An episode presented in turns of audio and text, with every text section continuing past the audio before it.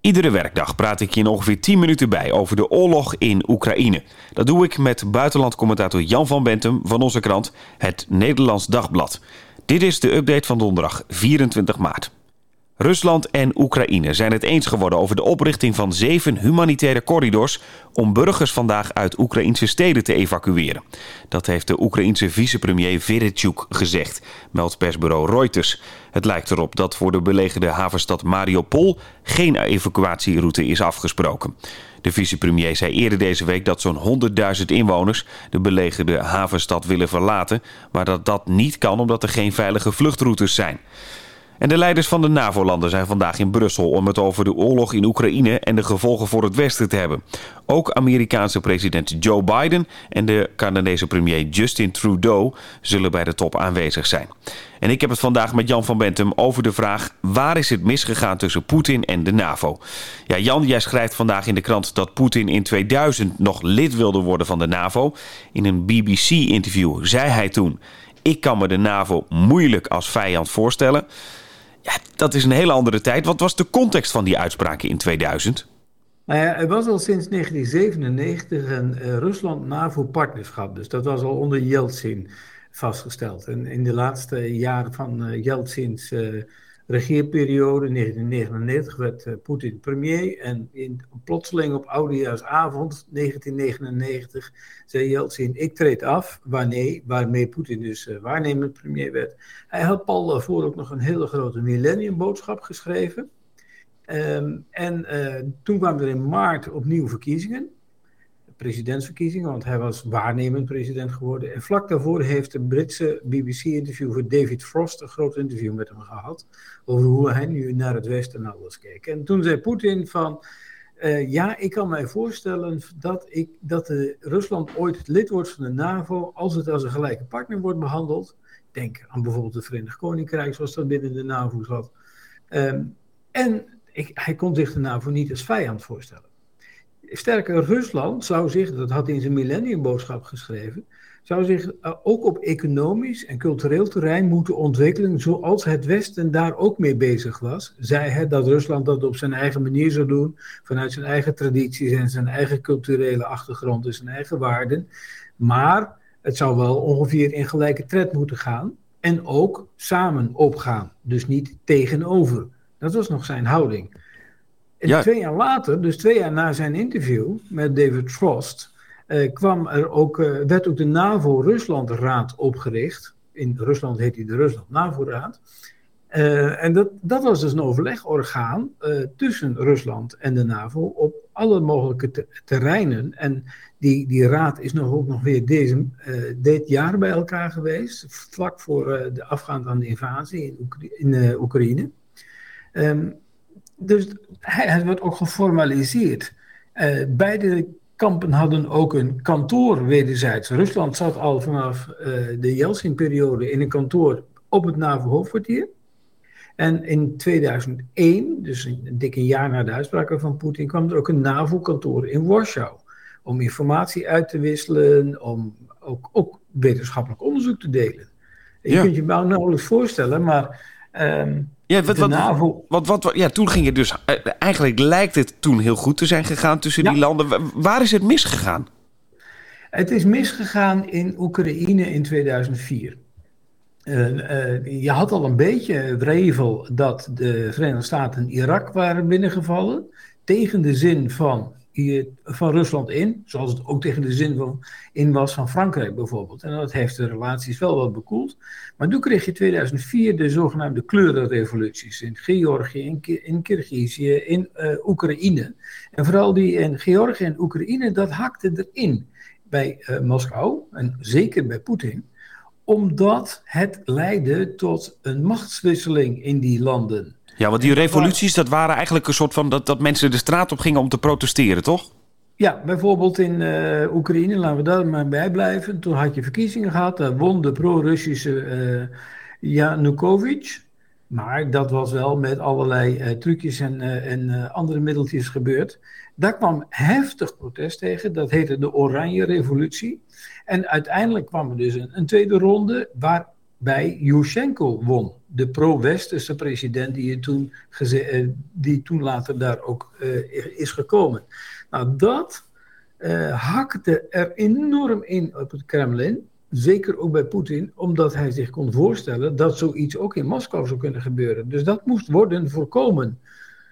Ja, en, en, en nou, dat is dus 2004.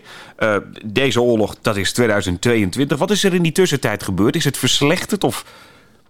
Het is in stappen slechter gegaan. Kijk, in 2004, november 2004, begon Poetin al meteen met de aankondiging van een nucleaire herbewapening. Uh, in ieder geval niet in de zin van meer kernwapens, maar wel moderne kernwapens. Daar is hij toen al mee gestart.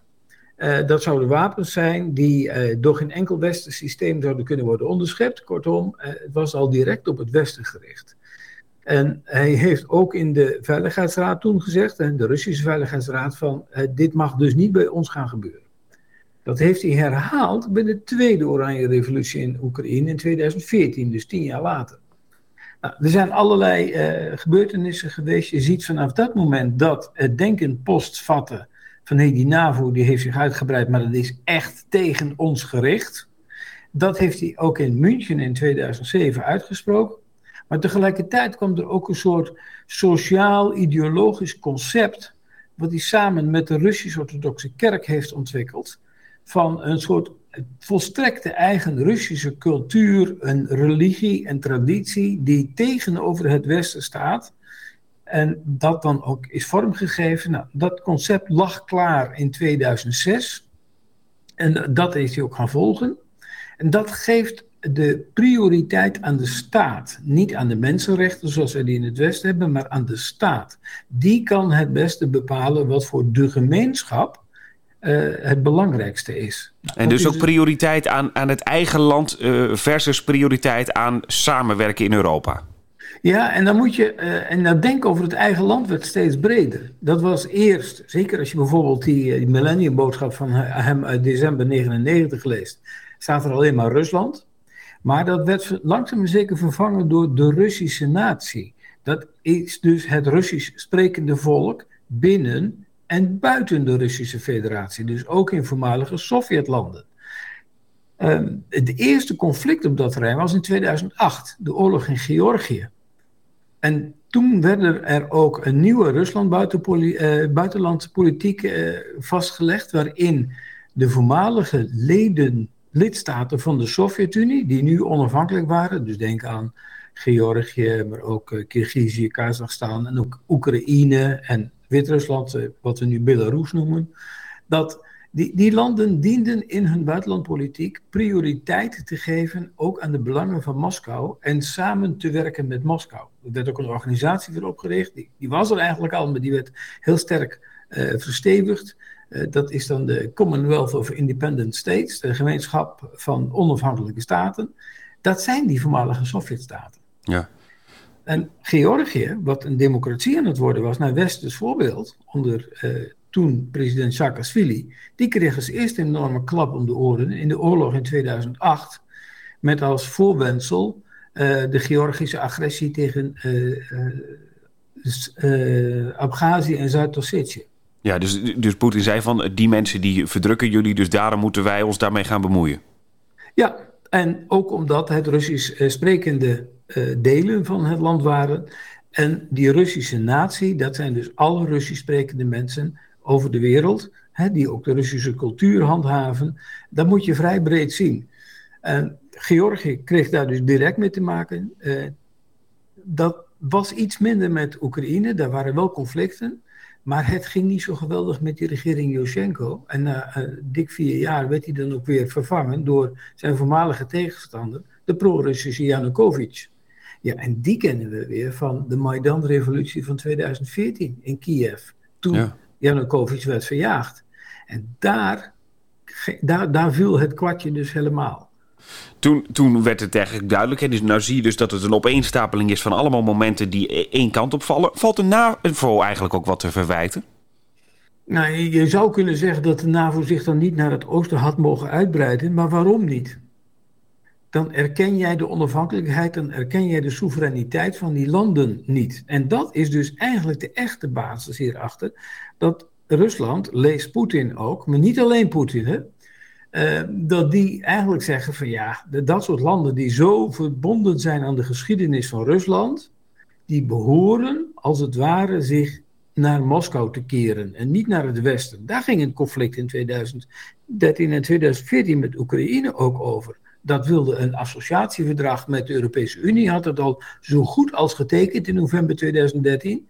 Toen, uh, zelfs door de pro-Russische president Yanukovych, toen Moskou dat land gewoon dwong om uh, koers te wijzigen en voor Moskou te kiezen voor wat dan heette de uh, Eurasiatische Economische Gemeenschap.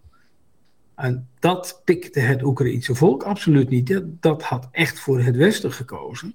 En deelde die kant op en wilde niet richting Rusland. En we zien nu wat daar de consequenties van zijn eigenlijk. Hè? Van, van dat, dat Poetin de, uh, die druk erop heeft geprobeerd te krijgen in Oekraïne. Dat de Oekraïners dat zelf niet wilden. Dan krijg je een oorlog uiteindelijk is dat dus de uiterste consequentie. En, maar dan zitten er ook weer elementen bij van waarom denkt hij dat hij dat nu kan.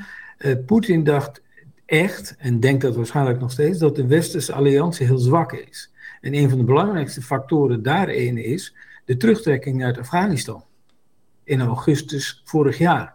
Dat wordt in China, maar ook in Rusland gezien als het ultieme teken van de verdeeldheid van de NAVO, dat uiteindelijk de NAVO niet stamina heeft, niet de ruggengraat heeft om langdurig operaties uit te voeren. En wat ook heel duidelijk was, was de verdeeldheid tussen Europa en de Verenigde Staten. En de VS besloten weg aan weg. Dat had Trump gedaan, zonder echt overleg met Europa. En Biden is die weg blijven volgen. Tot grote ontsteltenis van heel wat Europese partners. Hoor. Zelfs onze minister van Buitenlandse Zaken in de tijd, Bijleveld, heeft gezegd: van ja, dit is niet onze keuze. Maar die konden niet meer blijven zonder Amerikaanse ruggensteun. Het is uh, een ingewikkelde relatie die Poetin heeft met de NAVO. Uh, ja, al was het in 2000 dus nog heel anders. Kan het ooit nog weer goed komen? Ik denk niet meer met Poetin. Er is zo'n ontwikkeling geweest in het denken en er zit één verschrikkelijk angstbeeld in zijn hoofd en dat is de NAVO-operatie in Libië. Daar had je de, ons, uh, in die Arabische lente kreeg je daar een burgeroorlog tussen zeg maar, de, de oppositie die vooral in het oosten van het land zat, in Benghazi, en de regering van Gaddafi, kolonel Gaddafi in Tripoli. Gaddafi was steeds meer een dictator geworden, maar had ook al in het verleden een verschrikkelijk bloedbad aangericht in het oosten van het land, in het stadion van Benghazi. Gaddafi wilde oprukken naar het oosten uh, toen is er met dekking van de Verenigde Naties en het onthouden van Rusland in de, in de Veiligheidsraad, die hebben niet gestemd, dus ook niet tegengestemd, kwam er een operatie van de NAVO om zeg maar, de burger, burgerbevolking te beschermen tegen Gaddafi. Dat ging heel ver. Dat ging eigenlijk veel verder dan het mandaat eigenlijk bedoeld was. En uiteindelijk heeft een NAVO-aanval op een konvooi voor gestopt dat het konvooi werd, gesto het, uh, werd stilgelegd en daar bleek Gaddafi in te zitten. Die is toen gevangen genomen en op een zeer vernederende manier vermoord door de opstandelingen. Dat heeft Poetin ontzettend aangegrepen, omdat hij dat op zichzelf heeft betrokken. Ja, zo van dat kan mij ook overkomen. Ja, dit kan mij ook overkomen. Dat werd versterkt doordat er in 2011, toen waren er verkiezingen geweest weer in Moskou, uh, behoorlijke uh, opstanden, uh, demonstraties zijn gekomen. Echt duizenden mensen trokken de straat op tegen de uitslag van die verkiezingen. Die waren gemanipuleerd. En ja, dat, dat versterkte het beeld. Die, die betogingen werden dus ook nog eens vanuit het Westen gesteund. Van ja, dat is toch wel het democratische, de, de democratische stem van het volk. Ja, daar had Poetin helemaal geen boodschap aan. Aan een democratische stem van het volk dat paste in, paste in zijn denken helemaal niet in Rusland. Daar heb je het contract met de staat. En dus komt het, zolang Poetin in Rusland aan de macht is, het niet goed met de NAVO? En ik denk het niet, nee. En waarschijnlijk ook niet als er directe medewerkers van hem zou Poetin op een of andere manier verdwijnen, dat die de macht zouden overnemen. Dan heb je toch echt een heel andere ja, groep leiders nodig. Die zijn er wel. Je ziet dat er nu wel breuken in het leiderschap ontstaan. Bijvoorbeeld een adviseur is net opgestapt. Um, en ook kennelijk uit Rusland gevlucht. Dat zijn tenminste de laatste berichten. Dus er zitten al wel breuklijnen in dat leiderschap. Maar echt een hele snelle verandering, nee. Dat was hem voor vandaag. Jan, dankjewel. En uh, mocht je willen reageren of heb je een vraag voor Jan, dat kan via oekraïne.nd.nl. Een nieuwe update staat morgen om 4 uur weer voor je klaar.